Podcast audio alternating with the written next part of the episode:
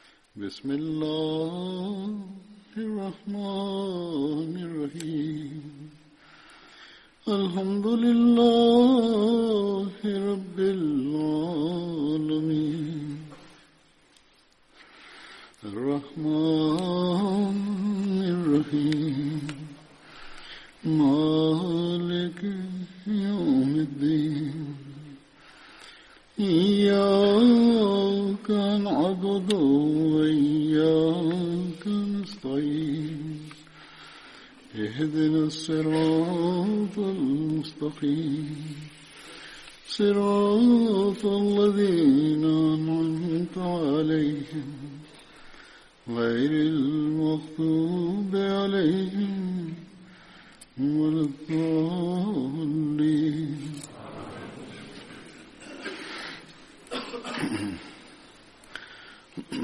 ഇന്ന് ഞാൻ പറയാൻ പോകുന്ന സഹാബാക്കളിൽ ആദ്യത്തെ പേര് ഹസ്രത് സാഹിബ് ബിൻ ഉസ്മാന്റേതാണ് റലിയല്ലാഹു താല അൻഹു.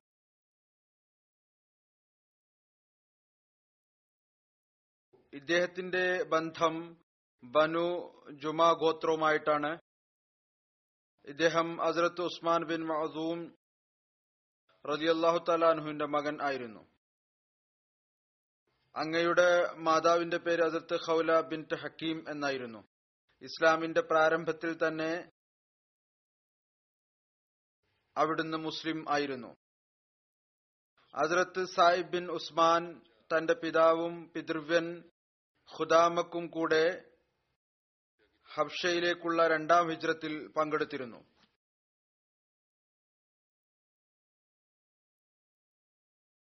റസൂൽ തിരുമേനി സല്ലാഹു അലൈഹി വസല്ലം മദീനയിലേക്ക് ഹിജ്രത്ത് ചെയ്തതിനു ശേഷം ഹസരത് സായിബിൻ ബിൻ ഉസ്മാനും ഹസരത്ത് ഹാരിസ ബിൻ സുറാക്ക അൻസാരി റളിയല്ലാഹു തലാൻഹുവിനും ഇടയിൽ സഹോദര്യ ബന്ധം സ്ഥാപിച്ചു. ഇദ്ദേഹത്തെ റസൂൽ തിരുമേനി സല്ലാഹു അലൈഹി സ്വലമ്മയുടെ വില്ലാളി വീരന്മാരായ സഹാബാക്കളിൽ എണ്ണപ്പെടാറുണ്ട്. Hazrat Sahib bin Usman Badr Uhud Khandaq എന്നീ മറ്റു യുദ്ധങ്ങളിലും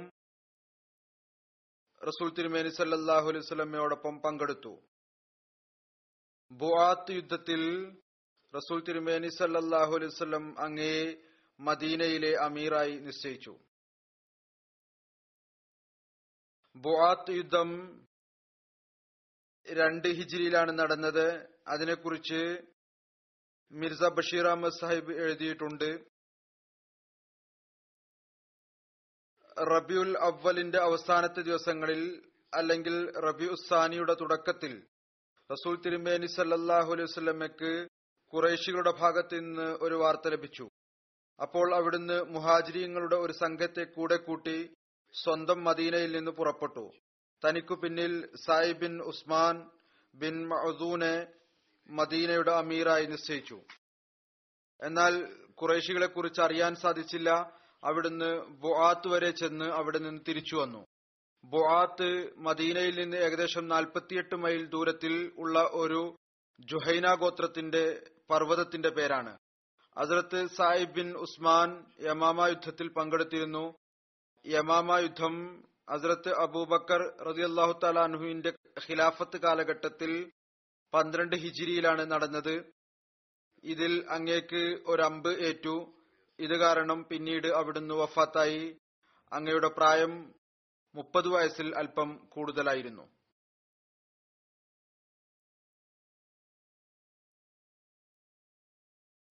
അടുത്ത സഹാബി പറയാൻ പോകുന്നത് അദ്ദേഹത്തിന്റെ പേര് ഹസ്രത്ത് സംറ ബിൻ അമർ ജുഹിനി എന്നാണ്. ഹസ്രത്ത് സംറ റജിയല്ലാ തലാൻഹുവിന്റെ പിതാവിന്റെ പേര് അമർ ബിൻ അദി എന്നായിരുന്നു. ചിലർ അങ്ങയുടെ പിതാവിന്റെ പേര് ബിഷർ എന്നും വിവരിക്കുന്നുണ്ട്. അവിടുന്ന് ബനു സരീഖ് ഗോത്രത്തിന്റെ സഖ്യകക്ഷിയായിരുന്നു. എന്നാൽ ചിലരുടെ അഭിപ്രായപ്രകാരം ബനു സായിദ ഗോത്രത്തിന്റെ സഖ്യകക്ഷിയായിരുന്നു. അത് അതിർത്ത് സഅദ് ബിൻ ഉബാദായുടെ ഗോത്രം ആയിരുന്നു.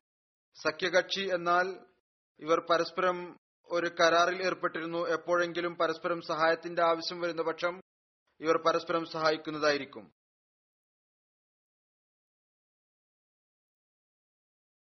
അല്ലാമ ഇബിനു അസീർ അസദുൽ ഖാബയിൽ എഴുതുന്നു ഇത് ഏതെങ്കിലും വിധത്തിലുള്ള അഭിപ്രായ വ്യത്യാസമല്ല. കാരണം ബനു സരീഖ് ബനു സായിദയുടെ തന്നെ ഒരു ശാഖയാണ്.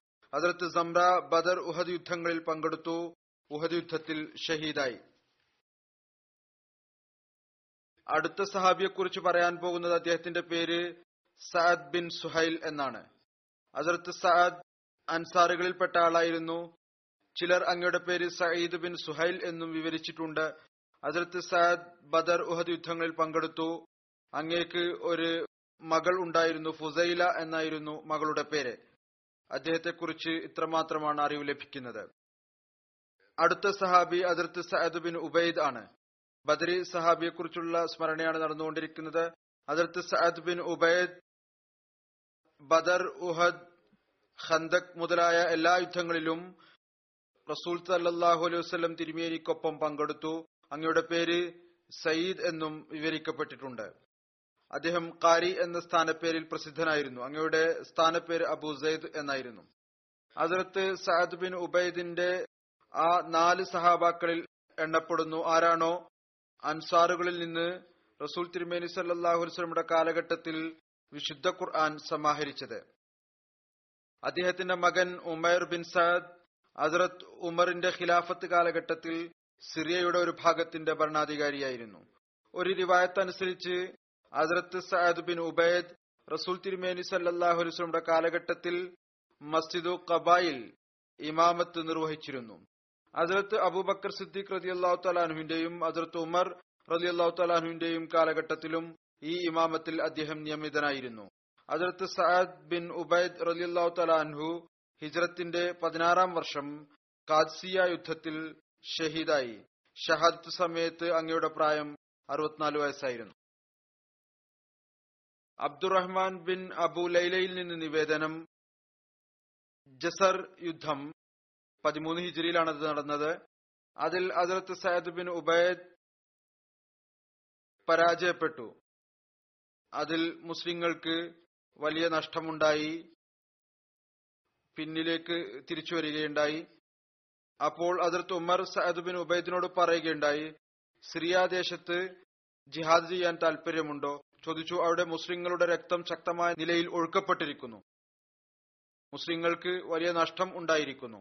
അഥവാ താങ്കൾക്ക് താല്പര്യമുണ്ട് എങ്കിൽ അവിടെ പോക. എന്നിട്ട് രക്തച്ചൊരിച്ചിൽ കാരണം ഉണ്ടായിരിക്കുന്ന നഷ്ടം അതുകാരണം ശത്രുക്കൾ ധൈര്യശാലികളായിരിക്കുന്നു. അപ്പോൾ ഹസരത്ത് ഉമർ അദ്ദേഹത്തോട് പറഞ്ഞു ഒരുപക്ഷെ താങ്കൾക്ക് താങ്കളുടെ മേൽ ഉണ്ടായിരിക്കുന്ന പരാജയത്തിന്റെ പാട് കഴുകിക്കളയാൻ സാധിക്കും. ജസർ യുദ്ധത്തിൽ നിന്ന് തിരിച്ചു വന്നപ്പോൾ മുസ്ലിങ്ങൾക്ക് നഷ്ടമുണ്ടായി. ഹസരത്ത് ഉമർ പറഞ്ഞു അഥവാ ഈ ദുഷ്പേരിന്റെ പരാജയത്തിന്റെ പാട് കഴുകിക്കളയണമെന്നുണ്ടെങ്കിൽ അവിടെയും സിറിയ ഭാഗത്തും യുദ്ധം നടക്കുന്നുണ്ട്.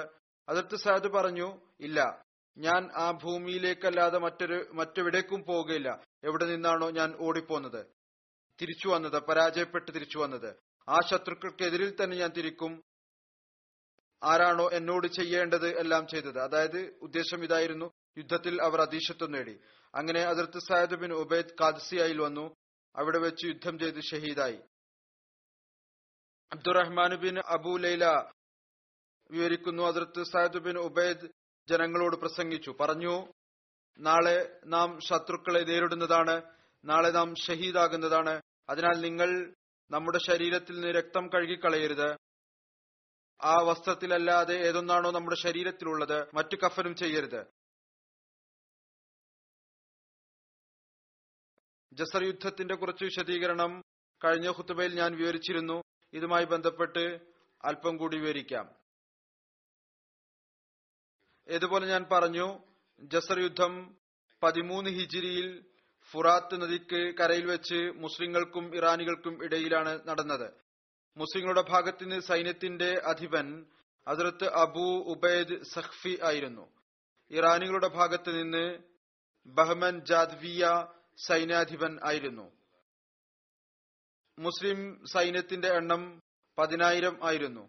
എന്നാൽ ഇറാനികളുടെ സൈന്യത്തിന്റെ എണ്ണം മുപ്പതിനായിരം സൈനികരും മുന്നൂറ് ആനകളും ആയിരുന്നു. ഫുറാത്ത് നദിക്ക് ഇടയിൽ വന്നത് കാരണം അതായത് ഇടയ്ക്ക് ഫുറാത്ത് നദി ഉണ്ടായിരുന്നു. ഇത് കാരണം ഇരു കൂട്ടർക്കും കുറച്ചുകാലം യുദ്ധത്തിൽ നിന്ന് വിട്ടുനിൽക്കേണ്ടതായി വന്നു. ഏതുവരെ എന്നാൽ ഇരു വിഭാഗത്തിന്റെയും പരസ്പര ധാരണ പ്രകാരം ഫുറാത്ത് നദിക്കുമേൽ ഒരു ജിസർ അഥവാ പാലം പണിതാക്കി.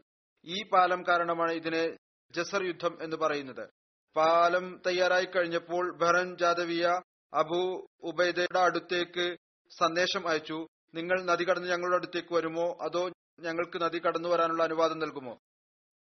അതിലത്ത് അബു ഉബൈദിന്റെ അഭിപ്രായം ആയിരുന്നു മുസ്ലിങ്ങളുടെ സൈന്യം നദി കടന്ന് എതിരാളികളുമായി യുദ്ധം ചെയ്യുക. എന്നാൽ സൈന്യത്തിന്റെ തലവൻ അതിൽ അതിർത്ത് സലീത്തും ഉണ്ടായിരുന്നു അദ്ദേഹം ഈ അഭിപ്രായത്തിനെതിരായിരുന്നു. എന്നാൽ അതിർത്ത് അബു ഉബൈദ് ഫുറാത്ത് നദി കടന്ന് ഫാർസികളുടെ സൈന്യത്തെ ആക്രമിച്ചു. കുറച്ചു സമയം വരെ യുദ്ധം അതുപോലെ തുടർന്നു. കുറച്ചു സമയത്തിനു ശേഷം ബഹ്മൻ ജാദവിയ തന്റെ സൈന്യം ഛിന്നഭിന്നമാകുന്നത് കണ്ടു. ഇറാനികളുടെ സൈന്യം പിന്നോട്ടു പോവുകയാണ് എന്ന് കണ്ടു. അയാൾ ആനകളെ മുന്നോട്ട് കൊണ്ടുവരാൻ കൽപ്പിച്ചു. ആനകൾ മുന്നോട്ട് വന്നത് കാരണം മുസ്ലിങ്ങളുടെ വരി ക്രമരഹിതമായി മുസ്ലിം സൈന്യം അങ്ങോട്ടും ഇങ്ങോട്ടും മാറാൻ തുടങ്ങി. അതിർത്ത് അബു ഉബൈദ് മുസ്ലിങ്ങളോട് പറഞ്ഞു അല്ലയോ അള്ളാഹുവിന്റെ ദാസരെ ആനകളെ ആക്രമിക്കുക അവരുടെ തുമ്പിക്കൈ മുറിച്ചിടുക. ഹസ്രത്ത് അബു ഉബൈദ് ഇത് പറഞ്ഞ് സ്വയം മുന്നോട്ട് കുതിച്ചു. ഒരു ആനയെ ആക്രമിച്ച് അതിന്റെ തുമ്പിക്കൈ അറുത്തിട്ടു. മറ്റു സൈന്യവും ഇത് കണ്ടുകൊണ്ട് ശക്തമായി യുദ്ധം ചെയ്യാൻ തുടങ്ങി. അനേകം ആനകളുടെ തുമ്പിക്കൈയും കാലും മുറിച്ച് അതിൽ യാത്ര ചെയ്തിരുന്നവരെ വധിച്ചു. അപരിചിതമായി അബു ഉബൈദ് ഒരു ആനയുടെ മുന്നിൽപ്പെട്ടു. അദ്ദേഹം അതിനെ ആക്രമിച്ച് തുമ്പിക്കൈ അറുത്തു. എന്നാൽ അദ്ദേഹം ആനയുടെ കാലിൽ അടിയിൽപ്പെട്ടു അമർന്ന് ഷഹീദായി. അതിർത്ത് അബു ഉബൈദിന്റെ ഷാഹത്തിന് ശേഷം ഏഴാളുകൾ ഒരാൾക്ക് ശേഷം മറ്റൊരാൾ എന്നതിൽ ഇസ്ലാമിക പതാക ഏന്തി അങ്ങനെ യുദ്ധം ചെയ്ത് ഷഹീദായി. എട്ടാമത്തെ ആൾ അതിർത്ത് മുസന്ന ആയിരുന്നു. അദ്ദേഹം ഇസ്ലാമിക പതാക ഏന്തി ശക്തമായ ഒരു ആക്രമണത്തിനായി അദ്ദേഹം ഉദ്ദേശിച്ചു. എന്നാൽ ഇസ്ലാമിക സൈന്യത്തിന്റെ വരി ക്രമരഹിതമായി തീർന്നിരുന്നു. ആളുകൾ തുടർച്ചയായി ഏഴ് അമീർമാർ ഷഹീദാകുന്നത് കണ്ട് അങ്ങോട്ടും ഇങ്ങോട്ടും ഓടാൻ തുടങ്ങിയിരുന്നു. ചിലർ നദിയിൽ ചാടി അതിർത്ത് മുസന്നയും അദ്ദേഹത്തിന്റെ സുഹൃത്തുക്കളും ധൈര്യപൂർവം യുദ്ധം ചെയ്തുകൊണ്ടിരുന്നു. അവസാനം അതിർത്ത് മുസന്നക്ക് പരിക്ക് പറ്റി അദ്ദേഹം യുദ്ധം ചെയ്ത് ഫുറാത്ത് നദി കടന്ന് തിരിച്ചു വന്നു. ഈ സംഭവത്തിൽ മുസ്ലിങ്ങൾക്ക് വളരെയധികം നഷ്ടമുണ്ടായി. മുസ്ലിങ്ങളുടെ നാലായിരം ആളുകൾ ഷഹീദായി. എന്നാൽ ഇറാനികളുടെ ആറായിരം സൈനികർ വധിക്കപ്പെട്ടു. ഏതായിരുന്നാലും ഈ യുദ്ധം ഇറാനികളുടെ ഭാഗത്ത് നിന്ന് കൂടെ കൂടെ ആക്രമണം നടന്നതുകൊണ്ടാണ് ഉണ്ടായത്. ആ ആക്രമണത്തെ തടയുന്നതിന് വേണ്ടിയാണ് യുദ്ധം ചെയ്യാനുള്ള അനുവാദം നൽകിയത്. അടുത്ത സഹാബിയുടെ സ്മരണ അതിർത്ത് സഹൽ ബിൻ അത്തീഖ് ആണ്. ഇദ്ദേഹത്തിന്റെ പേര് സുഹൈൽ ബിൻ സുഹൈൽ എന്നും വിവരിക്കപ്പെടുന്നുണ്ട്. ഇദ്ദേഹത്തിന്റെ മാതാവിന്റെ പേര് ജമീല ബിൻ അൽക്കമ എന്നായിരുന്നു. അതിർത്ത് സഹൽ ബിൻ അതീഖ് എഴുപത് അൻസാറുകളോടൊപ്പം രണ്ടാം അക്ബ സാനിയയിൽ ബൈഅത്തെ അക്ബ സാനിയിൽ പങ്കെടുത്തിരുന്നു. അദ്ദേഹത്തിന് ബദർ ഉഹദ് യുദ്ധങ്ങളിൽ പങ്കെടുക്കാനുള്ള ഭാഗ്യം ലഭിച്ചു.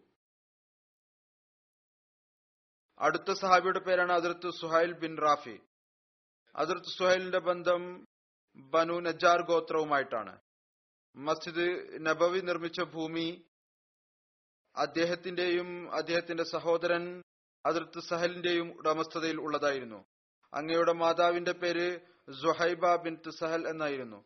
അതിർത്ത് സുഹൈൽ ബദർ ഉഹദ് ഖന്തക് അടക്കം എല്ലാ യുദ്ധങ്ങളിലും റസൂൽ തിരുമേനി സല്ലാ സ്വലമയോടൊപ്പം പങ്കെടുത്തു. അസരത്ത് ഉമറിന്റെ ഖിലാഫത്ത് കാലഘട്ടത്തിൽ അങ്ങയുടെ മരണം സംഭവിച്ചു.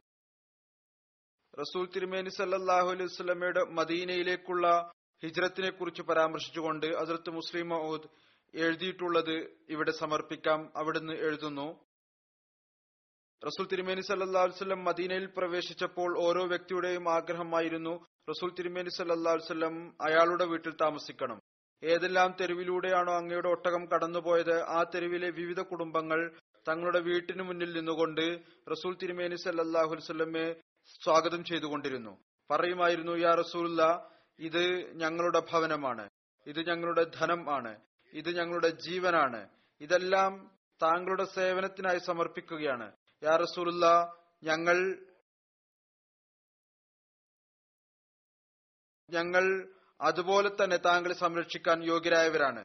താങ്കൾ ഞങ്ങളുടെ പക്കൽ തന്നെ താമസിച്ചാലും ചിലർ ആവേശം നിമിത്തം മുന്നോട്ട് കുതിക്കുകയും അങ്ങയുടെ ഒട്ടകത്തിന്റെ കയർ പിടിച്ച് അങ്ങയെ തങ്ങളുടെ വീട്ടിൽ ഇറക്കുന്നതിനു വേണ്ടി. എന്നാൽ അങ്ങ് എല്ലാവർക്കും ഈ മറുപടിയാണ് നൽകിയത്. എന്റെ ഒട്ടകത്തെ വിടുക. ഇത് ഇന്ന് അള്ളാഹുവിന്റെ ഭാഗത്ത് നിന്ന് നിയോഗിക്കപ്പെട്ടിരിക്കുകയാണ്. അതിനെന്താണോ കൽപ്പന ഉണ്ടാകുന്നത് എവിടെയാണോ അള്ളാഹു ഉദ്ദേശിക്കുന്നത് അത് അവിടെ നിൽക്കുന്നതാണ്. അവസാനം മദീനയുടെ ഒരു കോണിൽ ബനു നജ്ജാറിന്റെ യത്തീമുകളുടെ ഭൂമിക്ക് അടുത്ത് ചെന്ന് ഒട്ടക നിന്നു. അവിടുന്ന് പറഞ്ഞു അള്ളാഹുവിന്റെ ഉദ്ദേശം ഇതാണ് എന്ന് തോന്നുന്നു. നാം ഇവിടെ താമസിക്കണം.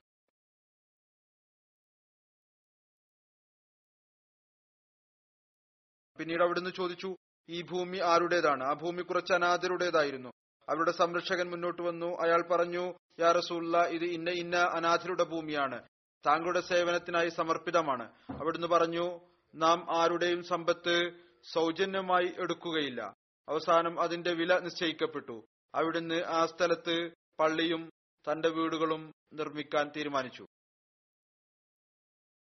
അദർത് മിർസ ബഷീർ അഹമ്മദ് സാഹിബ് ഇതിന്റെ വിശദീകരണം സീറത്ത് ഖാത്തമുൻ നബീനിൽ ഈ വിധത്തിൽ എഴുതുന്നു.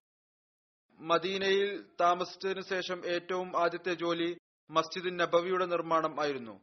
ഏതൊരു സ്ഥലത്ത് ചെന്നാണോ അങ്ങയുടെ ഒട്ടകം പോയിരുന്നത് അത് മദീനയിലെ രണ്ട് മുസ്ലിം കുട്ടികളുടെ സഹൽ സുഹൈൽ എന്നിവരുടെ ഉടമസ്ഥതയിലുള്ളതായിരുന്നു. അവർ അതിർത്ത് അസദ് ബിൻ സുറാറയുടെ സംരക്ഷണത്തിലാണ് ഉണ്ടായിരുന്നത്. ഇതൊരു ഒഴിഞ്ഞ സ്ഥലമായിരുന്നു അതായത് വരണ്ട താമസമില്ലാത്ത സ്ഥലമായിരുന്നു. അതിന്റെ ഒരു ഭാഗത്ത് ഏതാനും ഈന്തപ്പനകൾ ഉണ്ടായിരുന്നു. ഒന്നോ രണ്ടോ മരങ്ങൾ ഉണ്ടായിരുന്നു. മറുഭാഗത്ത് ചില മൺകൂനകളും മറ്റും ആയിരുന്നു. പൊളിഞ്ഞ വീടുകളും ഉപയോഗശൂന്യമായ ഭൂമിയുമായിരുന്നു. റസൂൽ തിരുമേനി സല്ലാഹു അലൈവലം അതിനെ പള്ളിയും തന്റെ മുറികളുടെ നിർമ്മാണത്തിനും വേണ്ടി ഇഷ്ടപ്പെട്ടു. പത്തു ദിനാർ വില നൽകി ആ സ്ഥലം വാങ്ങിച്ചു. ആ സ്ഥലത്തെ സമതലമാക്കി മരം മുറിച്ച് മസ്ജിദ് നബവിയുടെ നിർമ്മാണം ആരംഭിച്ചു. ഒരു രൂപായത്ത് അനുസരിച്ച് ഈ ഭൂമിയുടെ വില അത് ഹസരത്ത് അബൂബക്കർ സിദ്ദീഖ് റളിയല്ലാഹു തആല അൻഹു ആണ് നൽകിയത്. പിന്നീട് എഴുതുന്നു സ്ഥലം സമതല രൂപത്തിലാക്കി മരങ്ങൾ മുറിച്ചു കളഞ്ഞ് മസ്ജിദ് നബിയുടെ നിർമ്മാണം ആരംഭിച്ചു. റസൂൽ തിരുമേനി സല്ലാഹു അലൈഹി വസല്ലം സ്വയം ദുവാ ചെയ്തുകൊണ്ട് തറക്കല്ലിട്ടു.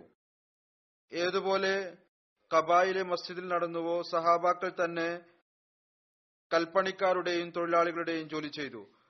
അതിൽ ചില സമയങ്ങളിൽ സ്വല്ലല്ലാഹു അലൈഹി വസല്ലം സ്വയവും പങ്കെടുക്കുമായിരുന്നു. ചില സമയങ്ങളിൽ ഇഷ്ടിക എടുക്കുമ്പോൾ സഹാബാക്കൾ ഹസ്രത്ത് അബ്ദുല്ല ബിൻ റവാഹ അൻസാരിയുടെ ഈ കവിത ചൊല്ലുമായിരുന്നു. ഹാദൽ ഹിമാലു ലാ ഹിമാലൽ ഖൈബറ ആദാ ഹബറു റബ്ബന വാത്തഹർ ഈ ഭാരം ഖൈബറിലെ കച്ചവട ധനത്തിന്റെ ഭാരമല്ല ഏതൊന്നാണോ മൃഗങ്ങളിൽ കെട്ടിക്കൊണ്ടുവരുന്നത്. മറിച്ച് ഞങ്ങളുടെ നാഥ ഈ ഭാരം തക്കുവയുടെയും പരിശുദ്ധിയുടെയും ഭാരമാണ്. അത് ഞങ്ങൾ നിന്റെ പ്രീതിക്ക് വേണ്ടിയാണ് എടുക്കുന്നത്. ചില സമയത്ത് സഹാബക്കൾ ജോലി ചെയ്തുകൊണ്ട് ഈ അബ്ദുല്ലാ ബിൻ റവാഹയുടെ ഈ കവിത ചൊല്ലുമായിരുന്നു അള്ളാഹുമ്മ ഇന്നൽ അജ്ര അജ്റൽ ആഹിറ ഫർഹമുൽ അൻസാർ വൽ മുഹാജിറ. ഞങ്ങളുടെ അള്ളാഹുവെ യഥാർത്ഥ പ്രതിഫലം കേവലം ആഖിറത്തിലെ പ്രതിഫലം മാത്രമാണ്. നീ നിന്റെ അനുഗ്രഹം കൊണ്ട് അൻസാറുകളുടെയും മുഹാജിറുകളുടെയും മേൽ തന്റെ കാരുണ്യം ചൊരിയണമേ. സഹാബാക്കൾ ഈ കവിത ചൊല്ലുമ്പോൾ ചില സമയത്ത് റസൂൽ തിരുമേനി വസല്ലം അവരോടൊപ്പം ഏറ്റുചൊല്ലുമായിരുന്നു.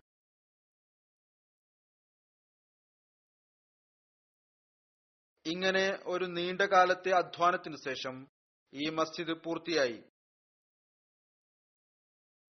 പള്ളിയുടെ കെട്ടിടം കല്ലുകളും ഇഷ്ടികകളും കൊണ്ടുള്ളതായിരുന്നു. അത് മരത്തിന്റെ തൂണുകൾക്കിടയിൽ ഉണ്ടാക്കിയതായിരുന്നു. ആ കാലഘട്ടത്തിലെ രീതിയായിരുന്നു ഇപ്രകാരം ഫലമുള്ള കെട്ടിടത്തിനു വേണ്ടി മരത്തിന്റെ തൂണുകൾ ഉറപ്പിച്ചു നിർത്തി അതിൽ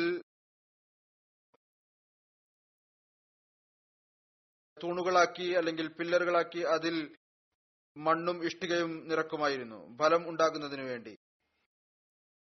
ഈ വിധത്തിലാണ് അതിന്റെ സ്ട്രക്ചർ ഉണ്ടാക്കിയിരുന്നത്. മേൽക്കൂര ഈന്തപ്പന ഓല കൊണ്ടും അതിന്റെ തണ്ടുകളുമാണ് വെച്ചിരുന്നത്. പള്ളിയുടെ ഉള്ളിൽ മേൽക്കൂരക്ക് താങ്ങായി ഈന്തപ്പനയുടെ ഈന്തപ്പന വെക്കുമായിരുന്നു. ഇതുവരെ മിമ്പർ നിർദ്ദേശിച്ചിരുന്നില്ല റസൂൽ തിരുമേനി സല്ലാ വസ്ലം ഇവിടെ നിന്നുകൊണ്ടാണ് ഖുത്ബ നിർവഹിച്ചുകൊണ്ടിരുന്നത്. ഈ ഈന്തപ്പനകളിൽ ഒരു തൂണിൽ റസൂൽ തിരുമേനി സല്ലാഹു അലൈഹി വസ്ലം ചാരി നിന്നുകൊണ്ട് ഖുത്ബ നിർവഹിക്കുമായിരുന്നു. പള്ളിയുടെ താഴ്ഭാഗം മണ്ണായിരുന്നു. കൂടുതൽ മഴ പെയ്യുമ്പോൾ മുകളിൽ നിന്ന് വെള്ളം ഇറ്റി വീഴുകയും അതുകൊണ്ട് നിലത്ത് ചളി ഉണ്ടാവുകയും ചെയ്യുമായിരുന്നു. അതുകൊണ്ട് ഈ പ്രയാസത്തെ കണ്ടുകൊണ്ട് പിന്നീട് ചെറിയ കല്ലുകൾ പതിച്ച് നിലം തയ്യാറാക്കി. ചെറിയ ചെറിയ കല്ലുകൾ പാകി പതിച്ചു. തുടക്കത്തിൽ പള്ളിയുടെ മുഖം ബൈത്തുൽ മഖ്ദസിലേക്കായിരുന്നു. എന്നാൽ കിബില മാറ്റാനുള്ള കൽപ്പന ഉണ്ടായപ്പോൾ പള്ളിയുടെ മുഖവും മാറ്റുകയുണ്ടായി. പള്ളിയുടെ ഉയരം പത്ത് അടി ആയിരുന്നു. അതായത് ഹൈറ്റ് ഉയരം പത്തടിയായിരുന്നു നീളം നൂറ്റി അഞ്ച് അടിയായിരുന്നു വീതി തൊണ്ണൂറ് അടിയായിരുന്നു എന്നാൽ പിന്നീട് ഇത് വിശാലമാക്കി. നൂറ്റി അഞ്ച് തൊണ്ണൂറ് അടിയുടെ വിസ്തീർണം ഏകദേശം ആയിരത്തി അഞ്ഞൂറ് ആയിരത്തി അറുന്നൂറ് നമസ്കാരക്കാർക്ക് നമസ്കരിക്കാനുള്ള സ്ഥലമാണ്. പള്ളിയുടെ ഒരു കോണിൽ ഒരു മേൽക്കൂര ഉള്ള വരാന്ത തയ്യാറാക്കിയിരുന്നു. അതിനെ സുഫ എന്നാണ് വിളിച്ചിരുന്നത്. അത് ആ ദരിദ്രരായ മുഹാജിരിങ്ങൾക്കുള്ളതായിരുന്നു. ആർക്കാണോ വീടും മറ്റും ഇല്ലാതിരുന്നത്. ഇവർ ഇവിടെയാണ് താമസിച്ചിരുന്നത്. അസഹാബു സുഫ എന്നാണ് ഇവരെ വിളിച്ചിരുന്നത്. ഇവരുടെ ജോലി രാവും പകലും റസൂൽ തിരുമേനി സല്ലാഹു അലൈഹി സ്വലമയുടെ സുഹബത്തിൽ ജീവിക്കുകയും ആരാധനകൾ നിർവഹിക്കുകയും വിശുദ്ധ ഖുർആൻ പാരായണം ചെയ്യുകയും ചെയ്യുക എന്നതായിരുന്നു ഈ ആളുകൾക്ക് സ്ഥിരമായ ഒരു വരുമാന മാർഗവും ഉണ്ടായിരുന്നില്ല. റസൂൽ തിരുമേനി സല്ലാഹു വസ്ലം സ്വയം അവരുടെ കാര്യങ്ങൾ അന്വേഷിക്കുമായിരുന്നു. എപ്പോഴെങ്കിലും അങ്ങയുടെ പക്കൽ ഏതെങ്കിലും വിധത്തിലുള്ള ഉപഹാരമോ മറ്റോ വന്നാൽ അല്ലെങ്കിൽ വീട്ടിൽ എന്തെങ്കിലും ഉണ്ടായാൽ അവർക്കുള്ള ഭാഗം തീർച്ചയായും നൽകുമായിരുന്നു. ഭക്ഷണം മറ്റും റസൂൽ തിരുമേനി സല്ലാ വസ്ലം അധികവും നൽകുമായിരുന്നു ഇവർക്ക്. എന്നല്ല ചില സമയത്ത് സ്വയം പട്ടിണി കിടന്നുകൊണ്ട് റസൂൽ തിരുമേനി സല്ലാ വസ്ലം ഇവർക്ക് വീട്ടിലുണ്ടായിരുന്നത് എന്താണോ അത് നൽകുമായിരുന്നു. അസ്ഹാബ് സുഫക്ക് കൊടുത്തയക്കുമായിരുന്നു. അൻസാറുകളും ഇവരുടെ അതിഥി സൽക്കാരത്തിൽ കഴിവിന്റെ പരമാവധി മുഴുകുമായിരുന്നു. അവർക്കായി ഈന്തപ്പഴത്തിന്റെ കുലകൾ കൊണ്ടുവന്ന് പള്ളിയിൽ കെട്ടിത്തൂക്കുമായിരുന്നു. എന്നിരുന്നാലും ഇവരുടെ അവസ്ഥ വളരെയധികം പരിതാപകരമായിരുന്നു. ചില സമയത്ത് പട്ടിണി വരെ കാര്യങ്ങൾ എത്തുമായിരുന്നു. ഈ അവസ്ഥകൾ ഒരുപാട് വർഷം വരെ നീണ്ടുനിന്നു ഏതുവരെ എന്നാൽ മദീനയിലെ ജനസംഖ്യ വർദ്ധിച്ചപ്പോൾ ഇവർക്ക് ജോലിയുണ്ടായി കൂലി വേലയും മറ്റും ലഭിക്കാൻ തുടങ്ങി. കുറച്ച് ബൈത്തുൽ മാലിൽ നിന്ന് സഹായം ലഭിക്കാൻ തുടങ്ങി. അവസ്ഥ മെച്ചപ്പെട്ടപ്പോൾ സഹായം ഉണ്ടാകാൻ തുടങ്ങി. പള്ളിക്കൊപ്പം ചേർന്നുകൊണ്ട് റസൂൽ തിരുമേനി സല്ലാഹു അലൈഹി വസ്ലം ലമക്ക് താമസിക്കാൻ വീടുകൾ തയ്യാറാക്കി. വീടെന്തായിരുന്നു? ഒരു പത്ത് പന്ത്രണ്ട് അടിയുള്ള ചെറിയ മുറികളായിരുന്നു. ആ മുറിക്കും പള്ളിക്കും ഇടയിൽ ഒരു വാതിൽ വെച്ചിരുന്നു. അതിലൂടെ കടന്നു വന്ന് അവിടുന്ന് പള്ളിയിൽ വരുമായിരുന്നു. റസൂൽ തിരുമേനി സല്ലാ വസ്ലം കൂടുതൽ വിവാഹം കഴിച്ചപ്പോൾ ഈ മുറിയോട് ചേർന്ന് മറ്റു മുറികളും തയ്യാറായി കൊണ്ടിരുന്നു. പള്ളിക്ക് അടുത്ത് മറ്റു ചില സഹാബാക്കളുടെ വീടുകളും തയ്യാറായി. ഇതായിരുന്നു മസ്ജിദ് നബവി മദീനയിൽ തയ്യാറാക്കിയത്. ആ കാലഘട്ടത്തിൽ അതുപോലുള്ള മറ്റൊരു പബ്ലിക് കെട്ടിടവും ഉണ്ടായിരുന്നില്ല. സാമൂഹികമായ കാര്യങ്ങൾ ചെയ്യുന്നതിനു വേണ്ടി. അതുകൊണ്ട് തന്നെ ഭരണകൂടത്തിന്റെ ഇത് തന്നെയായിരുന്നു ഓഫീസ് ഇത് തന്നെയായിരുന്നു സെക്രട്ടേറിയറ്റ്. ഇവിടെയാണ് റസൂൽ അലൈഹി സദസ് സംഘടിപ്പിച്ചിരുന്നത്. ഇവിടെയാണ് എല്ലാ അഭിപ്രായ ആരായലും നടന്നിരുന്നത്. ഇവിടെയാണ് കേസുകൾക്ക് വിധി പറഞ്ഞിരുന്നത്. ഇവിടെ നിന്നാണ് കൽപ്പനകൾ പുറപ്പെടുവിച്ചിരുന്നത്. ഇത് തന്നെയായിരുന്നു സാമൂഹികമായ അതിഥി മന്ദിരം. അഥവാ അതിഥികൾക്കുള്ള മന്ദിരവും ഇത് തന്നെയായിരുന്നു. സാമൂഹികമായ എല്ലാ ജോലികളും ഈ പള്ളിയിൽ വെച്ചാണ് നടത്തിയിരുന്നത്. ആവശ്യമുള്ളപ്പോൾ ഇവിടെ തന്നെയായിരുന്നു യുദ്ധ തടവുകാരെ തടവിൽ വെക്കുകയും ചെയ്തിരുന്നത്. പള്ളിയിൽ ഒരുപാട് തടവുകാർ അത്തരത്തിലും ഉണ്ടായിരുന്നു. അവർ മുസ്ലിങ്ങളെ കാണുമ്പോൾ ഇബാദത്ത് ചെയ്യുന്നതായി കാണുമ്പോൾ പരസ്പരമുള്ള സ്നേഹം കാണുമ്പോൾ അവരിൽ നിന്ന് പലരും മുസ്ലിങ്ങളാവുകയും ചെയ്തു. ഏതായിരുന്നാലും ഇതിനെക്കുറിച്ച് സർ വില്യം മോ വില്യം മ്യൂർ എഴുതുന്നു. അദ്ദേഹം ഒരു ഓറിയന്റലിസ്റ്റ് ആണ് ഇസ്ലാമിനെതിരിൽ വളരെയധികം എതിരിലും എഴുതാറുണ്ട്. ഏതായിരുന്നാലും ഇവിടെ ഇതിനെക്കുറിച്ച് എഴുതുകയാണ്. അഥവാ ഈ പള്ളി നിർമ്മാണ വസ്തുക്കളുടെ അടിസ്ഥാനത്തിൽ അങ്ങേയറ്റം സാധാരണവും നിസ്സാരവുമായിരുന്നു. എന്നാൽ മുഹമ്മദ് സല്ലാഹു അലൈഹി വസ്ലമയുടെ ഈ പള്ളി ഇസ്ലാമിക ചരിത്രത്തിൽ ഒരു പ്രത്യേകമായ പ്രൗഢിയുള്ളതാണ്. അള്ളാഹുവിന്റെ റസൂലും അദ്ദേഹത്തിന്റെ സാബാക്കളും ഈ പള്ളിയിലാണ് തങ്ങളുടെ സമയത്തിന്റെ ഭൂരിഭാഗവും കഴിച്ചുകൂട്ടിയത്. ഇവിടെയാണ് ഇസ്ലാമിക നമസ്കാരത്തിന്റെ ജമാഅത്തായ രീതിയിൽ ആരംഭം കുറിച്ചത്. ഇവിടെയാണ് മുഴുവൻ മുസ്ലിങ്ങളും വെള്ളിയാഴ്ച അള്ളാഹുവിന്റെ പുതിയ വഹി കേൾക്കുന്നതിന് വിനയത്തോടും എളിമയോടും കൂടി ഒരുമിച്ചു കൂടിയിരുന്നത്. ഇവിടെ വെച്ചാണ് മുഹമ്മദ് സല്ലാ വസ്ലം തന്റെ വിജയത്തിനുള്ള നിർദ്ദേശങ്ങൾ മുന്നോട്ട് വെച്ചിരുന്നത്. ഇതായിരുന്നു ആ പാർലമെന്റ്. ഇവിടെയാണ് പരാജിത സമൂഹവും പശ്ചാത്തപിച്ചു പണിയ സമൂഹവും അദ്ദേഹത്തിന്റെ മുമ്പിൽ ഹാജരായിരുന്നത്. ഇതായിരുന്നു ആ ദർബാർ. ഇവിടെ നിന്നാണ് ആ രാജകീയ കൽപ്പനകൾ പുറപ്പെടുവിച്ചിരുന്നത്. അത് അറേബ്യയിലെ വിദൂര പ്രദേശങ്ങളിലുള്ള കലാപകാരികളെ പോലും ഭയം കൊണ്ട് വിറപ്പിച്ചിരുന്നു. അവസാനം ഈ പള്ളിക്ക് സമീപം തന്റെ ഭാര്യ ആയിഷയുടെ മുറിയിൽ വെച്ച് മുഹമ്മദ് സല്ലാ വസ്ലം തന്റെ ജീവൻ നൽകി. ഇവിടെ തന്നെ അദ്ദേഹം തന്റെ രണ്ട് ഖലീഫന്മാരുടെ വശങ്ങളിലായി ഇടയിൽ മറവടക്കപ്പെടുകയും ചെയ്തു. ഈ മസ്ജിദും അതിന് ചേർന്നുള്ള മുറിയും ഏകദേശം ഏഴു മാസം കൊണ്ടാണ് തയ്യാറാക്കപ്പെട്ടത്. റസൂൽ തിരുമേനി സല്ലാ വസ്ലം തന്റെ പുതിയ വീട്ടിലേക്ക് തന്റെ ഭാര്യ സൗദയോടൊപ്പം വന്നു. മുഹാജിർ അൻസാറുകളിൽ നിന്ന് ഭൂമി വാങ്ങി പള്ളിക്ക് സമീപം വീടുകൾ നിർമ്മിച്ചു താമസമാക്കി. ആർക്കാണ് പള്ളിക്ക് സമീപം ഭൂമി ലഭിക്കാതിരുന്നത് അവർ ദൂരപ്രദേശങ്ങളിൽ വീടുകൾ നിർമ്മിച്ചു. ചിലർക്ക് അൻസാറുകളുടെ ഭാഗത്ത് നിന്ന് നിർമ്മിച്ച് വീടുകൾ അതേപടി ലഭിച്ചു. ഏതായിരുന്നാലും അതിർത്ത് സുഹൈലും അദ്ദേഹത്തിന്റെ സഹോദരൻ ആ ഭാഗ്യവാന്മാരാണ്. ആർക്കാണോ ഇസ്ലാമിന്റെ ഈ മഹത്തായ കേന്ദ്രത്തിനു വേണ്ടി ഭൂമി നൽകാൻ തൗഫീക്ക് ലഭിച്ചത്.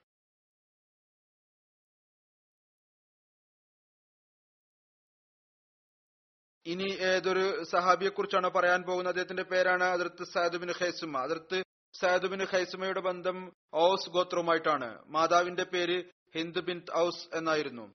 അതിർത്ത് Abu Sayya Numan bin Sabit അദ്ദേഹം ഒരു ബദരി സഹാബിയാണ്. മാതാവിന്റെ ഭാഗത്ത് നിന്ന് അദ്ദേഹത്തിന്റെ സഹോദരനായിരുന്നു.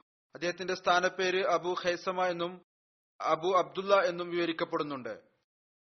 റസൂർല്ലാഹി സല്ലാഹു അലൈഹി വസ്ലം അതിർത്ത് Zaid bin Khaisama Hazrat Abu Salama bin Abdul Asad എന്നിവർക്കിടയിൽ സഹോദര ബന്ധം സ്ഥാപിച്ചു.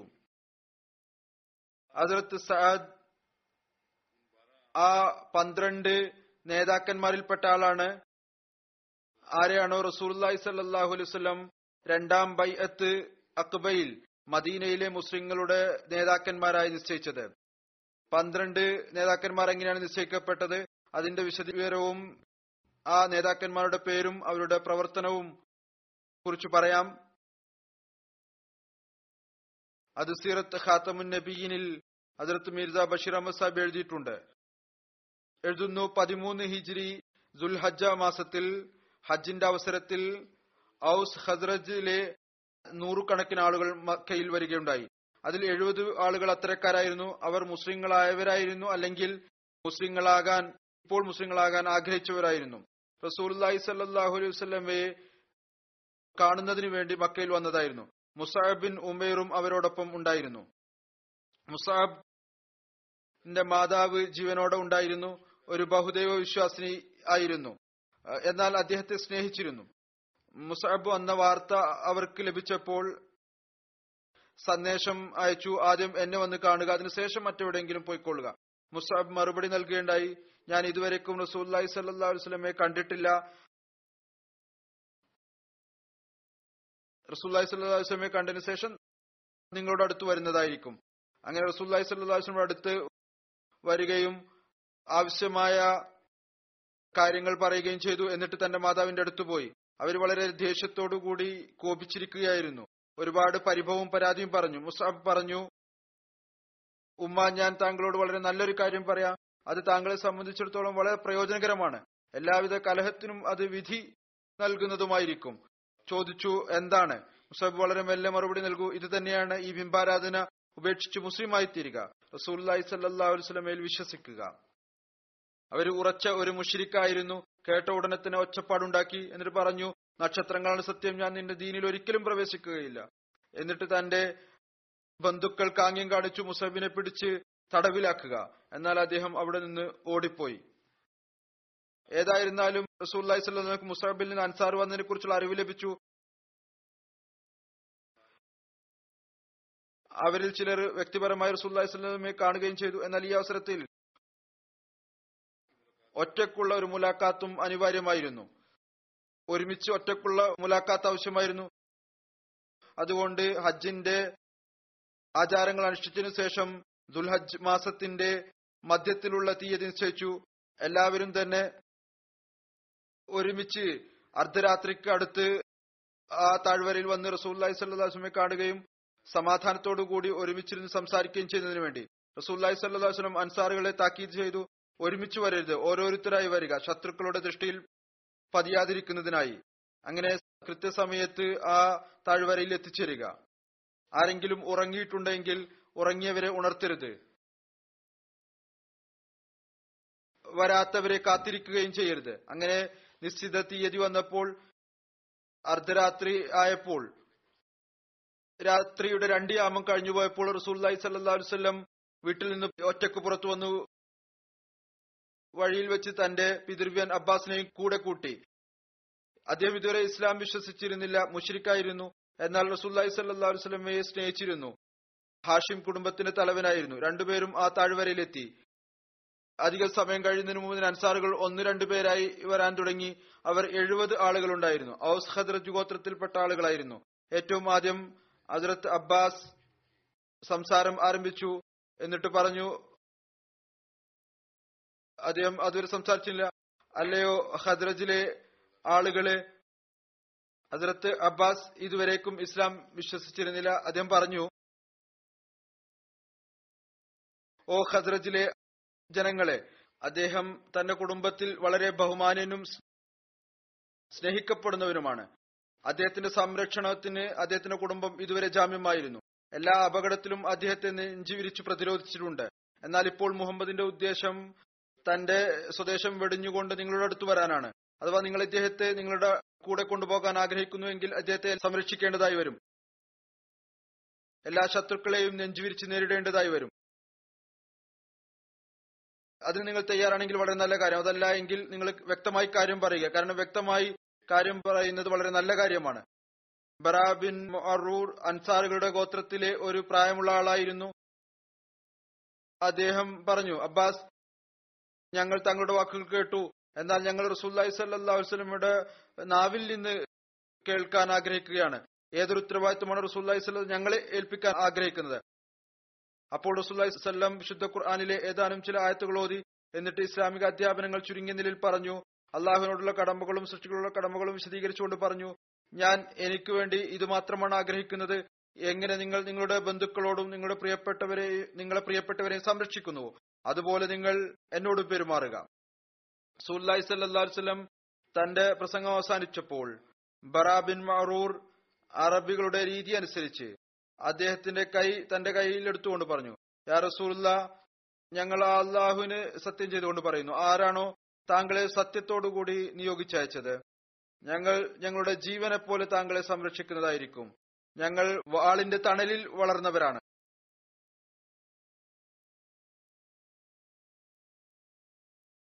ഇപ്പോൾ സംസാരം അവസാനിപ്പിച്ചിരുന്നില്ല. അബുൽ ഹൈസമി ബിൻ തെഹാൻ അദ്ദേഹം മറ്റൊരാൾ അവിടെ ഇരിക്കുന്നുണ്ടായിരുന്നു.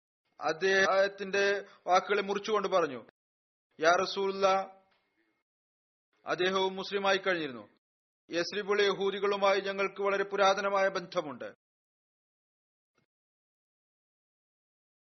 താങ്കളുടെ കൂടെ ചേരുന്നതോടെ ആ ബന്ധം വിച്ഛേദിക്കപ്പെടും. അള്ളാഹു താങ്കൾക്ക് വിജയം നൽകുമ്പോൾ താങ്കൾ ഞങ്ങളെ ഉപേക്ഷിച്ചുകൊണ്ട് സ്വന്തം നാടിൽ വരികയും ഞങ്ങൾ അവിടെയും ഇവിടെയും ഇല്ലാത്ത അവസ്ഥ ഉണ്ടാവുകയും ചെയ്യുമോ? റസൂല്ലായി സല്ലാസ്ലം പുഞ്ചിരിച്ചുകൊണ്ട് പറഞ്ഞു അങ്ങനെ ഒരിക്കലും ഉണ്ടാവുകയില്ല. നിങ്ങളുടെ രക്തം എന്റെ രക്തമായിരിക്കും. നിങ്ങളുടെ സുഹൃത്ത് എന്റെ സുഹൃത്തായിരിക്കും. നിങ്ങളുടെ ശത്രു എന്റെ ശത്രുവായിരിക്കും. അപ്പോൾ അബ്ബാസ് ബിൻ ഉബാദ അൻസാരി തന്റെ സുഹൃത്തുക്കൾ ദൃഷ്ടി പതിപ്പിച്ചുകൊണ്ട് പറഞ്ഞു ജനങ്ങളെ നിങ്ങൾ മനസ്സിലാക്കുന്നുവോ ഈ പ്രതിജ്ഞയുടെ വാഗ്ദാനത്തിന്റെ അർത്ഥം എന്താണ്? ഇനി നിങ്ങൾക്ക് എല്ലാ കറുത്തവനും വെളുത്തവനും എതിരിൽ അവരെ നേരിടാനായി തയ്യാറായി നിൽക്കണം. റസൂല്ലായി സ്വല്ലം എതിർക്കുന്ന ഓരോരുത്തരെയും നേരിടാൻ നിങ്ങൾ തയ്യാറാകണം. എല്ലാ ത്യാഗത്തിനും നിങ്ങൾ തയ്യാറാകണം. ആളുകൾ പറഞ്ഞു ഞങ്ങൾക്കറിയാം. എന്നാൽ അവർ പറഞ്ഞു എന്നാൽ റസൂലുള്ള ഞങ്ങൾക്ക് ഇതിനു പകരം എന്താണ് ലഭിക്കുക? അവർ റസൂല്ലായി സല്ലാ വസ്ലമയോട് പറഞ്ഞു ഞങ്ങൾ ഇതെല്ലാം ചെയ്യുന്നതായിരിക്കും. പക്ഷെ ഞങ്ങൾക്ക് ഇതിനു പകരം എന്താണ് ലഭിക്കുക? റസൂല്ലായി സല്ലാ വസ്ലം പറഞ്ഞു ഇതിനു പകരം നിങ്ങൾക്ക് അള്ളാവിന്റെ സ്വർഗം ലഭിക്കുന്നതാണ്. അത് അവന്റെ എല്ലാ പ്രതിഫലത്തെക്കാളും വലിയ പ്രതിഫലമാണ്. എല്ലാവരും പറഞ്ഞു ഞങ്ങൾക്ക് ഈ കച്ചവടം തൃപ്തികരമാണ്. താങ്കൾ തങ്ങളുടെ കൈ മുന്നോട്ട് വെച്ചാലും. റസൂല്ലായി സല്ലാസ്വൻ തന്നെ അനുഗ്രഹീതകരം മുന്നോട്ട് വെച്ചു.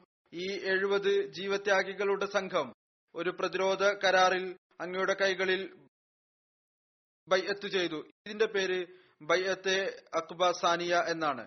ബയ്യത്ത് കഴിഞ്ഞപ്പോൾ സുല്ലായി സല്ലാസ്ലം പറഞ്ഞു മൂസ അലൈഹിസ്സലാം തന്റെ സമൂഹത്തിൽ നിന്ന് പന്ത്രണ്ട് തലവന്മാരെ തിരഞ്ഞെടുത്തിരുന്നു.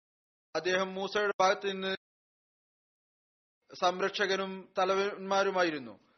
ഞാനും നിങ്ങളിൽ നിന്ന് പന്ത്രണ്ട് ആളെ തിരഞ്ഞെടുക്കുന്നു. അവർ എന്റെ ഭാഗത്ത് നിന്ന് മേൽനോട്ടക്കാരും സംരക്ഷകരുമായിരിക്കും. അവർ എന്റെ ഭാഗത്ത് നിന്ന് ഈസായുടെ ഹവാരികളെ പോലെയായിരിക്കും എന്റെ മുന്നിൽ തന്റെ സമൂഹത്തെക്കുറിച്ച് അവർ മറുപടി പറയേണ്ടതായിരിക്കും. നിങ്ങൾ ഉചിതരായ ആളുകളുടെ പേരുകൾ നിർദ്ദേശിച്ച് എന്നോട് എന്റെ മുന്നിൽ പറയുക. അങ്ങനെ പന്ത്രണ്ട് പേര് നിർദ്ദേശിക്കപ്പെട്ടു. അതിന് അവിടുന്ന് അംഗീകാരം നൽകി. അതിൽ ഓരോരുത്തരുടെ ഓരോ ഗോത്രത്തിന്റെ മേൽനോട്ടക്കാരാക്കുകയുണ്ടായി. അവരുടെ കടമകളെ കുറിച്ച് പറഞ്ഞു. ചില ഗോത്രങ്ങൾക്ക് രണ്ട് നേതാക്കന്മാരെ നിശ്ചയിക്കുകയുണ്ടായി. ഏതായിരുന്നാലും ഈ പന്ത്രണ്ട് നേതാക്കന്മാരുടെ പേരുകൾ ഇപ്രകാരമാണ്. Asad bin Zurara Usaid bin Husair Abul Haitham Malik bin Tehan Saad bin Ubada Bara bin Maroor Abdullah bin Rawaha Ubada bin Samin Saad bin Rabi Rafi bin Malik Abdullah bin Amr or Syed bin ഖൈസുമ അദ്ദേഹത്തെ കുറിച്ചാണ് ഇപ്പോൾ പറഞ്ഞുകൊണ്ടിരിക്കുന്നത്. അദ്ദേഹവും ആ പന്ത്രണ്ട് നേതാക്കന്മാരിൽ ഒരു നേതാവായിരുന്നു. സയദ് ബിൻ ഖൈസുമ മുൻസുർ ബിൻ അംർ മദീനയിലേക്കുള്ള ഹിജ്രത്തിന് സമയത്ത് കബായിൽ റസൂല്ലായി സല്ലാ വസ്ലം അതിർത്ത് കുൽസും ബിൻ ഹദംന്റെ വീട്ടിലാണ് താമസിച്ചിരുന്നത്. ഇതുമായി ബന്ധപ്പെട്ട് ഇപ്രകാരവും പറയപ്പെടുന്നു റസൂല്ലായി സല്ലാ വസ്ലം അതിൽ സയദ് ബിൻ ഖൈസിമായുടെ വീട്ടിലാണ് താമസിച്ചിരുന്നത്.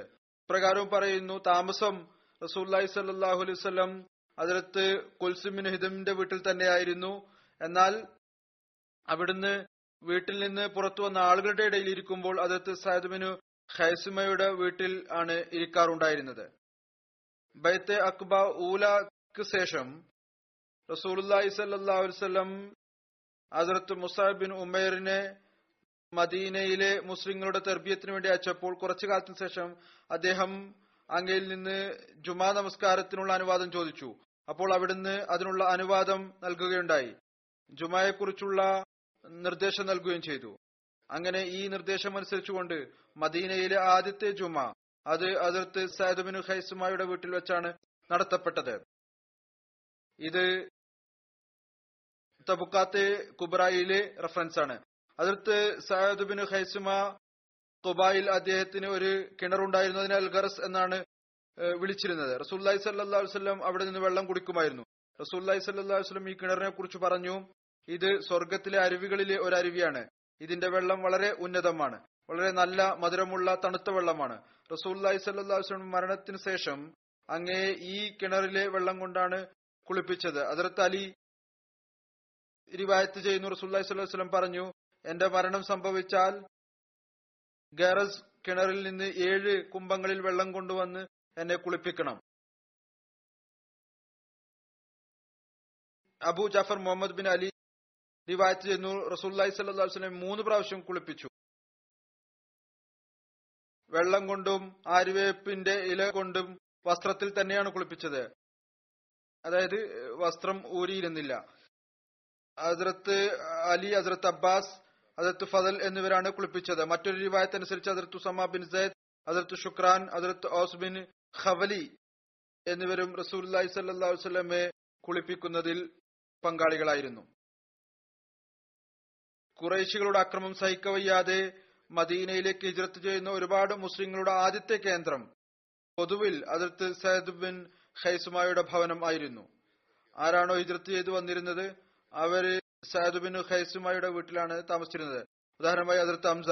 അവരിൽ ചില ആളുകളുടെ പേര് പ്രകാരമാണ് അതിർത്ത് ഹംസ അതിർത്ത് സയദ് ബിൻ ഹാരിസ് അതിർത്ത് അബു കബ്ഷ മൗല റസൂലി സല്ലാ വസ്ലം റസൂലി സല്ലാ വസ്ലമയുടെ സ്വതന്ത്രനാക്കപ്പെട്ട അടിമയായിരുന്നു അതിർത്ത് അബ്ദുല്ല ബിൻ മസൂദ് മുതലായവർ. ഇവർ ഹിജ്രത്ത് ചെയ്തപ്പോൾ ഇവർ അതിർത്ത് സയ്ദ് ബിൻ ഖൈസമയുടെ വീട്ടിലാണ് താമസിച്ചത്.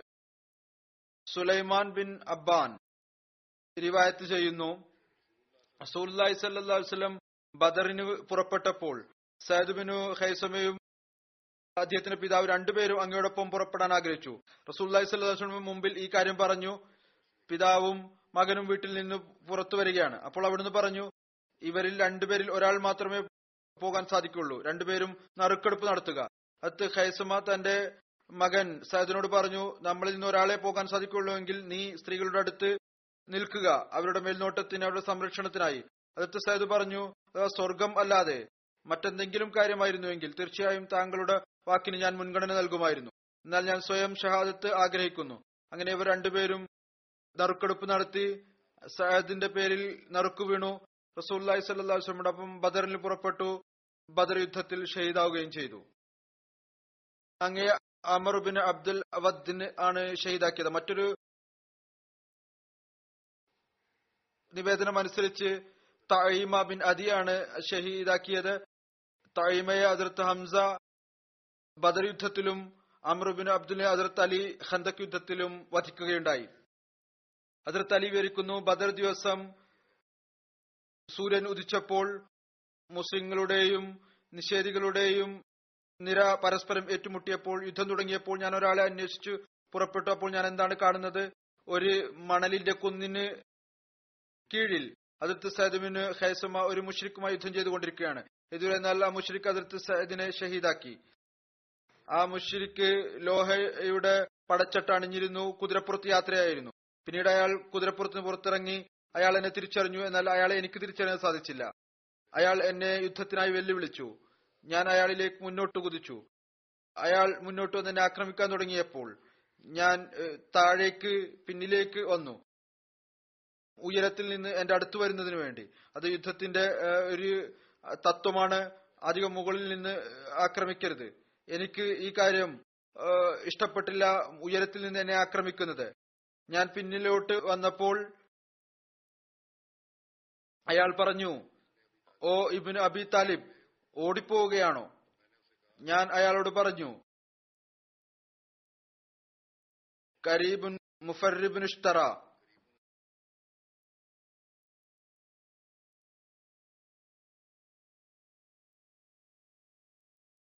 ഇഷ്തറായുടെ മകൻ ഓടിപ്പോകുന്നത് അടുത്താണ്. അതായത് അസാധ്യമാണ്. ഇഷ്തറ എന്നുള്ളത് ഒരു ചൊല്ലാണ് അറബികളിലുള്ള പറയുന്നു ചരിത്രത്തിൽ എഴുതപ്പെട്ടിരിക്കുന്നു ഒരു കൊള്ളക്കാരനുണ്ടായിരുന്നു അയാൾ കൊള്ളയടിക്കാൻ വേണ്ടി വരുമായിരുന്നു ആളുകൾ ആക്രമിക്കുമ്പോൾ അയാൾ ഓടിപ്പോകുമായിരുന്നു എന്നാൽ അയാളുടെ ഓടിപ്പോക്ക് താൽക്കാലികമായിരുന്നു വീണ്ടും തന്നെ അവസരം നോക്കി അയാൾ വീണ്ടും ആക്രമിക്കാൻ വേണ്ടി വരുമായിരുന്നു. അപ്പോൾ ഇത് ഒരു പഴഞ്ചൊല്ല് എന്ന രീതിയിൽ അറബിയിൽ അറബികളിൽ ഉപയോഗിക്കാൻ തുടങ്ങി ആദ്യം പിന്നോട്ട് പോവുക തന്ത്രത്തിനായി പിന്നീട് ആക്രമിക്കുക. അതിർത്ത് അലി പറയുന്നു എന്റെ ചൂടുകൾ ഉറച്ചപ്പോൾ അയാളും എന്റെ അടുത്തെത്തിയപ്പോൾ അയാൾ വാളുകൊണ്ട് എന്നെ ആക്രമിച്ചു. ഞാൻ അതിനെ എന്റെ പരിചയിൽ ഏറ്റുവാങ്ങി. എന്നിട്ട് അയാളുടെ തോളിൽ ഈ വിധത്തിൽ ആക്രമിച്ചു. എന്റെ വാൾ അയാളുടെ പടച്ചട്ടയെ കീറിമുറിച്ചു മുന്നോട്ട് പോയി. എനിക്ക് ഉറപ്പുണ്ടായിരുന്നു എന്റെ വാൾ അയാളെ അവസാനിപ്പിക്കുമെന്ന്. അപ്പോൾ എനിക്ക് പിന്നിൽ നിന്നൊരു വാളിന്റെ തിളക്കം കാണാനായി. രണ്ടാമത്തെ ആക്രമണം ഞാൻ നടത്താൻ പോകുകയായിരുന്നു. പിന്നിൽ നിന്ന് എനിക്ക് വാളിന്റെ ഒരു തിളക്കം കാണാൻ സാധിച്ചു. ഞാൻ എന്റെ തല ഉടനെ തന്നെ താഴ്ത്തി പിന്നിൽ നിന്ന് ഒരു വാൾ വരുന്നതായി കണ്ടു. ആ വാൾ ഇത്ര ശക്തമായ നിലയിൽ ആ ശത്രുവിന്റെ മേൽ പതിച്ചു. അയാളുടെ തല പടച്ചട്ടയടക്കം ശരീരത്തിൽ നിന്ന് വേറിട്ടു പോവുകയുണ്ടായി. അതിർത്ത് അലി പറയുന്നു ഞാൻ തിരിഞ്ഞു നോക്കുമ്പോൾ കണ്ടു അത് അതിർത്ത് അംസിയായിരുന്നു. അയാളോട് പറയുകയായിരുന്നു എന്റെ ആക്രമണത്തെ നീ ഏറ്റുവാങ്ങുക. ഞാൻ അബ്ദുൽ മുത്തലിബിന്റെ മകൻ തന്നെയാണ്. ഈ റിവായത്തിൽ നിന്ന് ഇന്നാൾ ഇന്നാൾ അദ്ദേഹത്തെ വധിച്ചു എന്നാണ് പറയുന്നല്ലോ. തൈമ ബിൻ അദിയാണ് അതിർത്ത് സഹദിനെ ഷഹീദാക്കിയത് എന്ന് മനസ്സിലാക്കാൻ സാധിക്കുന്നു. പിന്നീട് അയാൾ അവിടെ തന്നെ വധിക്കപ്പെടുകയും ചെയ്തു. ഒരു റിവായത്ത് അനുസരിച്ചുകൊണ്ട് ബദർ യുദ്ധത്തിൽ റസൂല്ലായി സല്ലാ വസ്ലമയോടൊപ്പം രണ്ട് കുതിരകൾ ഉണ്ടായിരുന്നു. ഒരു കുതിരയപ്പുറത്ത് അതിർത്ത് മുസബിൻ ഉമ്മയറും മറ്റ് ഒന്നിൽ അതിർത്ത് സാദുബിൻ ഖൈസമയുമായിരുന്നു. അതിർത്ത് സുബൈർ ബിൻ അവാം അതിർത്ത് മിക്താർ ബിൻ അസ്വദും ഒരാൾക്ക് ശേഷം മറ്റൊരാൾ എന്ന നിലയിൽ അതിൽ യാത്ര ചെയ്തു. ബദർ യുദ്ധത്തിൽ മുസ്ലിങ്ങളുടെ പക്കൽ എത്ര കുതിര ഉണ്ടായിരുന്നു? ഇതുമായി ബന്ധപ്പെട്ട് വിവിധ റിവായത്തുകൾ ചരിത്രത്തിൽ നമുക്ക് ലഭിക്കുന്നു. അതിർത്ത് മിർസ ബഷീർ അഹമ്മദ് സാഹിബിന്റെ ചിന്താഗതി ബദർ യുദ്ധത്തിൽ മുസ്ലിങ്ങളുടെ പക്കൽ എഴുപത് ഒട്ടകങ്ങളും രണ്ട് കുതിരകളും ഉണ്ടായിരുന്നു എന്നാണ്. എന്നാൽ ഇപ്രകാരം എഴുതിയിട്ടുണ്ട് ചില മറ്റ് ഗ്രന്ഥങ്ങളിൽ കുതിരകളുടെ എണ്ണം മൂന്ന് എന്നും അഞ്ചും എഴുതിയിട്ടുണ്ട്. ഏതായിരുന്നാലും ഉണ്ടായിരുന്ന സാധന സാമഗ്രികൾ കുതിര ഒട്ടകം അതിന്റെ എണ്ണം എല്ലാം തന്നെ. നിഷേധികളുടെ സാധന സാമഗ്രികളുമായി താരതമ്യം ചെയ്യുകയാണെങ്കിൽ താരതമ്യം ചെയ്യാൻ പോലും സാധിക്കുമായിരുന്നില്ല. എന്നാൽ മുസ്ലിങ്ങളുടെ മേൽ ആക്രമണം ഉണ്ടായപ്പോൾ യുദ്ധം അടിച്ചേൽപ്പിക്കപ്പെട്ടപ്പോൾ ശത്രുക്കൾ അവരുടെ ഭാവനയിൽ ഇസ്ലാമിനെ അവസാനിപ്പിക്കാം എന്ന ഉദ്ദേശത്തോടു കൂടി വന്നപ്പോൾ ആ വിശ്വാസികൾ തങ്ങളുടെ സാധന സാമഗ്രികളിലേക്ക് നോക്കിയില്ല കുതിരകളിലേക്ക് നോക്കിയില്ല. മറിച്ച് അള്ളാഹുവിനു വേണ്ടി ത്യാഗത്തിനു വേണ്ടിയുള്ള ഒരു വ്യാകുലത ഉണ്ടായിരുന്നു. ഏതുപോലെ ഈ മറുപടിയിൽ നിന്നും വ്യക്തമാണ്. ഇവിടെ എന്തെങ്കിലും ഭൗതികമായ കാര്യത്തിനുള്ള ആഗ്രഹമായിരുന്നില്ല. മറിച്ച് അള്ളാഹുവിന് വേണ്ടിയുള്ള ത്യാഗമായിരുന്നു. അതുകൊണ്ട് മകൻ പിതാവിനോട് പറഞ്ഞു ഇവിടെ താങ്കൾക്ക് എനിക്ക് മുൻഗണന നൽകാൻ സാധിക്കുകയില്ല. ഏതായിരുന്നാലും അവർക്കൊരു ആവേശം ഉണ്ടായിരുന്നു അത് അള്ളാഹു സ്വീകരിക്കുകയും ചെയ്തു. വിജയം അള്ളാഹു അവർക്ക് നൽകുകയും ചെയ്തു. അള്ളാഹു ഓരോ നിമിഷവും ഈ സഹാബാക്കളുടെ ദർജകൾ ഉയർത്തിക്കൊണ്ടിരിക്കുമാറാകട്ടെ.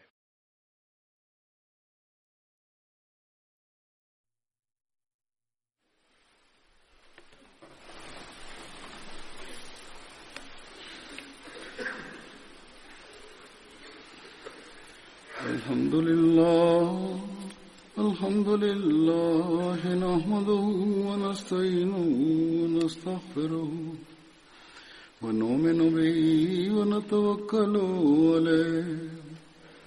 ونعوذ بالله من شرور أنفسنا ومن سيئات أعمالنا. من يهده الله فلا مضل له ومن يضلل فلا هادي له. ونشهد أن لا إله إلا الله ونشهد أن محمدا عبده ورسوله. عباد الله رحمكم الله. إن الله يأمر بالعدل واللسان وإيتاء ذي القربى وينهى عن الفحشاء والمنكر والبغي يعظكم لعلكم تذكرون اذكروا الله يذكركم وادعوه يستجب لكم ولذكر الله أكبر.